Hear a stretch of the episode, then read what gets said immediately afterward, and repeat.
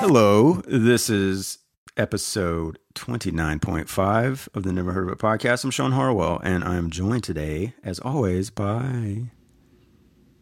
Craig Moorhead. That's right. Craig Moorhead, co host of Never Heard of It, the podcast in which we talk about movies. Now, today we're having a mini, this is another uh, mini episode of ours. Mm-hmm. Uh, we're going to talk about stuff you have heard of. Um, some interesting uh, stories in the in the movie sphere, and then we'll talk about box office and make horrible predictions based on absolutely nothing. You got to get excited for that. Yeah, yeah, it's going to be good. It is. Um, Craig, I recently watched a movie called In Cold Blood. Have you ever seen In Cold Blood before? I've never seen it, and I've never read the book. Well, if you don't know the book that Craig's talking about, it was written by Truman Capote. I, I would put it in my top five books of all time, personally. If you're into procedurals at all, uh, it's it's the granddaddy of all procedurals. I think it was it was noted for being one of the first kind of uses of the term, which Capote himself, I think, coined creative nonfiction uh, or the nonfiction novel and it tells the story of a pretty horrific and fairly random murder of an entire family in Kansas in 1959. Uh, the movie was done in 67, directed by Richard Brooks, and is kind of um, notable, I think, at this point mainly because it stars Mr. Baretta, Robert Blake, who himself was convicted of murder. Um, but way before that, they made this movie, and it's out on Criterion. It's it's a great movie. I, I really enjoyed it, even having read the book and kind of knowing what to expect. Uh, the structure of it is a little different, and and I thought really well done. Looks great. Some great black and white cinematography. Really stunning performances by Mr. Blake and Scott Wilson as the other murderer. And one of the things I, I noticed watching it, I think they had the trailer on the disc, and I, I know you did check this out because this is kind of an amazing trailer. We'll post this. But in essence, the entire trailer is selling you on the fact that this movie is so authentic, you won't believe it. So authentic, in fact, that they filmed in the actual bus station where Robert Blake got off the bus. The actual killer got off the bus and met the other guy. And they actually filmed in the house where the family was killed. And they actually used seven of the real 12 jurors from the trial in the movie. Um, a, I thought that was amazing because I don't know, Craig. What do you think? I, I, I can't imagine this ever happening today. Now, oh no, no, no. A movie like that. I mean, even if they did, you know, it's like if they went Yeah. to some of these same locations, they're not going to. the trailer would not. I mean, you would find nothing saying like, "Did we filmed where these people Yeah. died?" Yeah, it's really It's- crazy. it's interesting because I feel like you know, uh, uh, I, I feel like we are definitely in an age of outrage, and I feel like if you made a movie like that, there would be so much outrage from somewhere that it would just be completely counterproductive to your whole marketing thing. Uh, it would just it would just be ghoulish, and and you know why would you know I, I I don't know I feel like it would just come off tainted in a way in a weird way. Whereas with In Cold Blood, it was, I mean, that just wasn't necessarily something that had ever been done before. I, I, I assume. I, I guess not, and I, I think it was such a, a big case and such a phenomenon. In this novel that this was maybe a logical next step. It, it's Sure. okay. You've read the book, you've seen the news, you know so much about this story at this point. But we're going to take you. We're going to recreate it in the house where these people died, and. Yeah, it's easy to look at that as like a really cynical, cold thing to do. Yeah. And yet, I don't know, I thought it was kind of fascinating. And like even in the trailer itself, it, it describes like the, the, our this generation of, you know, equally obsessed, entertained, and appalled by violence, you know. And I'm like, well, okay. Maybe that that necessarily hasn't changed in 40, 50 years now. Um, Yeah. but I also was like, okay. When I saw this, I think this was right around the time of the horrible shootings at the Orlando nightclub. and like imagining, you know, and look, yeah, seven eight years from now, somebody might make a movie about that. It would not surprise me at all. Yeah. But I don't know. Do you think there's any? Do you think? Okay, here's the thing that I thought was maybe most interesting that we could talk about as like people trying to like create movies. Do is there any? Do you think there's any actual palpable creative value to them going into that place and filming in those places? Just from the sake of creative of them being on set filming there, do you think they gained any, any sort of thing, any Well, tangible I- thing that added to the I've- movie? I feel like, especially the house where it actually happened, like I don't think there's any, anything to the bus station. You know, Right. like that, I, don't see that doing anything for anybody. Like, I could see like if, if I was an actor in the movie and I was on board with the idea in the first place, like we're gonna go shoot in the house where it happened. First of all, I'd check myself, make sure I'm not actually in the plot of a horror movie. But then, as soon as that was cleared up, then I would. uh I, I like I could see that affecting me greatly. For instance, I'll, I'll share a little story about God. my career, Okay. Sean, and we can cut it out later. nope. Uh, we were making a show for Discovery, I believe, and it was, uh, as I remember, it was about people who have been uh, injured somehow, and then uh, taking them to the, the trauma unit. I think in Baltimore, that was that's that's very uh, well known in, in trauma circles, I guess I, I can imagine so. Yes. and and yeah, exactly, and and, and just like putting them together, uh, putting people back together again. And so I was called upon to play an, uh, a police officer who got shot. Naturally. Naturally, because you, when you look at me, you think first of all, police officer, yes, person of authority, and then uh, no, but um, but here's what here's here's uh, how this relates. The my co-stars were the actual cops who were with the guy when he got shot, and I mean, he was he got very badly messed up, and he very nearly died in their hands Wow.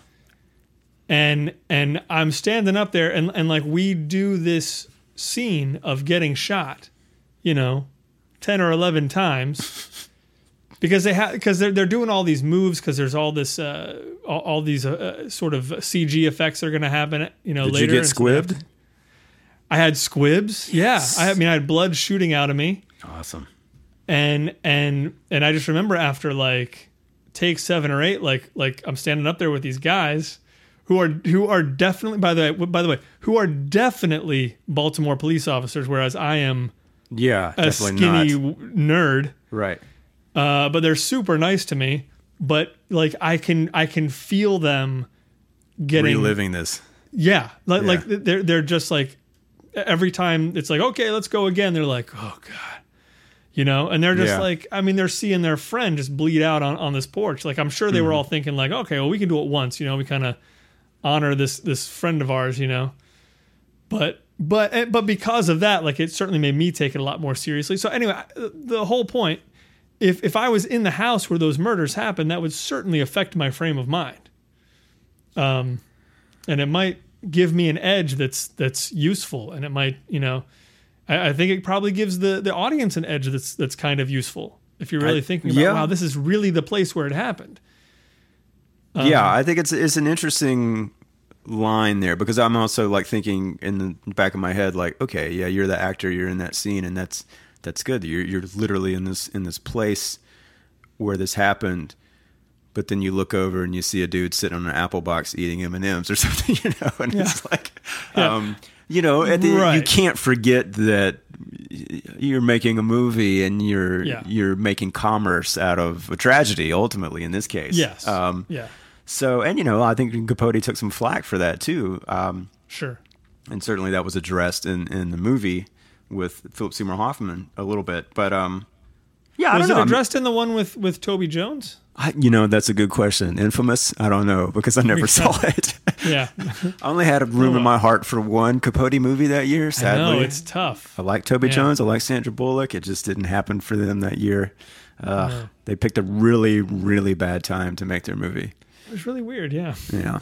But um yeah, I don't know. So check that out sometime. I definitely recommend both the book and the movie to you, Craig, and you. to everyone else. And uh, we'll, we'll, post that trailer, and, and you guys can chime in if you have any opinions on it.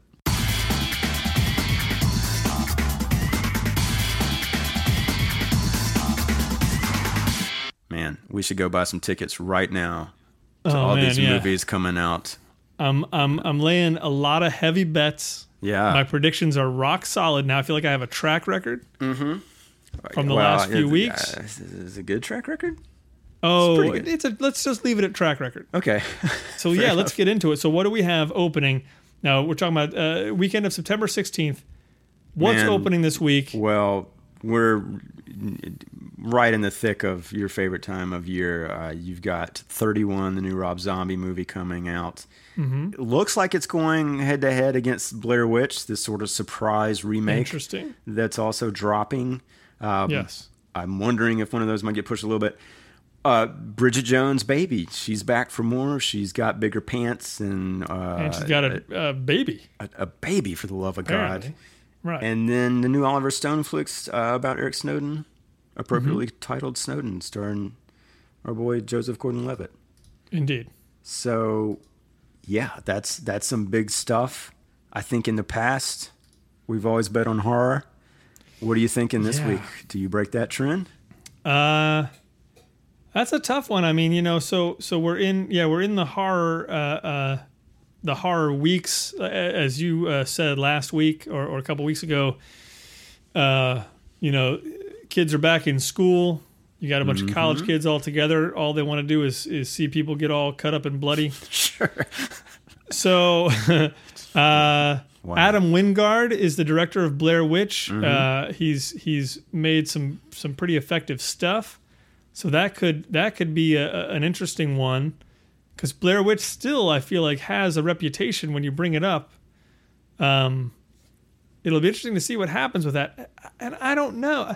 I don't know if people are interested enough about Snowden to to turn out in droves I don't either. to yeah um i mean it seems like a good a good cast i mean it's it's oliver stone i just don't know if people are going to really turn out unless it really starts getting good notices now bridget, bridget jones diary that is counter programming Yeah, and I Um, don't see anything else around that.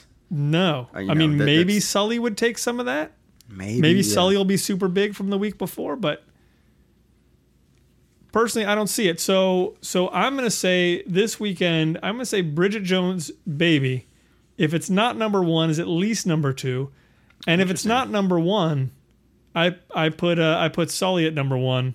Wow, and i'm okay. saying uh, blair witch probably comes in third snowden comes forth. boom Now, are, are you just completely discrediting the Rob Zombie movie, or do you think that? oh rob zombie no Yeah, but- thirty-one. That's the name of this movie.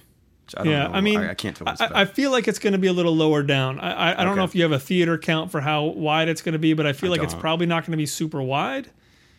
Um, he's got a I've, like- yeah, he's got a, a following as well. You know, he does, he does. That might but split some of the the box office between that and Blair Witch, maybe.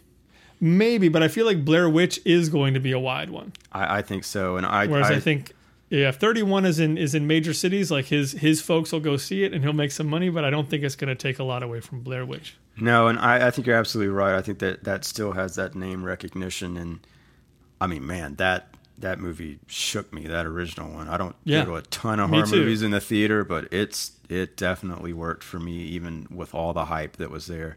So Oh, I'm gonna actually pick that as number one, Craig. I'm gonna go Blair Witch number one. Nice. Yeah, I'm gonna come in with with Bridget Jones in number two, and then, oh man, uh, I, I think Snowden's gonna be a little bit further down, but I'll say if if 31 is is in any sort of decent number count with theaters, I'll, I'll put that in at number three for now.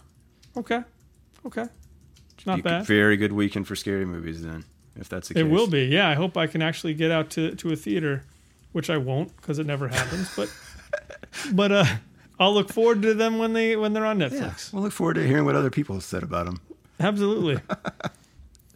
So yeah, come tell us if they were good or terrible, and uh, Yeah. We'll we'll enjoy it vicariously through you. I, I, yeah, I think so. Hey, you know what? Here's something interesting. I just want to point out about these last two weekends, September 9th and September 16th, is we have a bit of a family rivalry going on. Uh oh. And I don't want to make a big deal about it because I'm sure if Hatfield and Uh, McCoys. no, I, I'm I'm sure that uh, that the Eastwoods would be very embarrassed if I brought this up. Okay. Um, and I don't want them to feel embarrassed. I know they're listening. But Sully, the biographical drama that comes out the weekend before, of course, is directed by Clint Eastwood. And mm-hmm. the next weekend, Snowden by Oliver Stone, biographical thriller. And in that cast, Scott Eastwood. Scott Eastwood, his son. Yeah. So you know things got to be tense around the Eastwood farm right now. I think th- things are always a little tense around the Yeah. Eastwood farm. I do kind of imagine it that way too. Yeah. I think Clint does a ton of relaxing. You think they From what I just sit and they'll just they'll just gonna sit and squint at each other I think they for do. like a couple yeah. of weeks, and then uh, and then somebody says one or two words, right, and then it's another couple weeks. yeah, potatoes. and then it's like, oh, okay, that's settled. They're having they're sometime in the next three weeks they will have potatoes for dinner, but Yeah. then they would just they won't talk to each other again. no, no, that's a movie I'd watch. Still The, the Eastwood sitcom is coming to Fox um, in January, so we'll, we'll tell you more about that when we get into it. Yes, yes. Um, as always, Craig enjoyed it. I look forward to seeing exactly how wrong we are with this stuff. And Me We'll too. be back uh, next week with another full one. Man, I mean, the hits just keep coming. We've got Frank and Nick from Never uh, Podcasting Them Softly, excuse me, the great podcast, stopping in to talk about the Abel Ferrara flick, Fear City with Tom Berenger. Yes. And Billy Dee Williams. Like, what else do you need to know? Go watch that. It is It's online. It's out there. Yeah, it's it's a really interesting experience, and we had a great chat with those guys as always. Yeah. Yeah, and check out their podcast because they are uh, they're really uh, up in the ante in terms of the guests they're having over there and the interviews they're doing are, are fantastic. So Yeah, they definitely got go check it out. yeah. Todd Phillips was just on there, which is crazy. Um, so Yeah. yeah, kudos to those guys. And But then you um, also have guys like like Steve Railsback. They just had on. yeah, that was a fun listen. I mean, they're, they're yeah they're in a lot of different corners uh, of the industry. So man, check it out. right. And then they had us on, which is just stupid. So Yeah, that's that's the bottom of the basement of for the like industry. every every six good ones, eh, and they got one with us. they So- throw out they just phone one in. It's fine. All right. Um, you know what? I'm gonna I'm gonna give a quick shout out to another podcast as well while I'm thinking of it. Slums of Film History is a really super enjoyable podcast that I'm I'm just got hip to. They've done they break it down into seasons. I think they've done like eight to ten episodes a season, and uh, two dudes that just kind of pick a topic and one takes it one time and the other takes it the other time. It's well researched. They write up, you know, stuff about uh, things regarding movie history that don't necessarily get talked about. I think in polite company is the way they described it.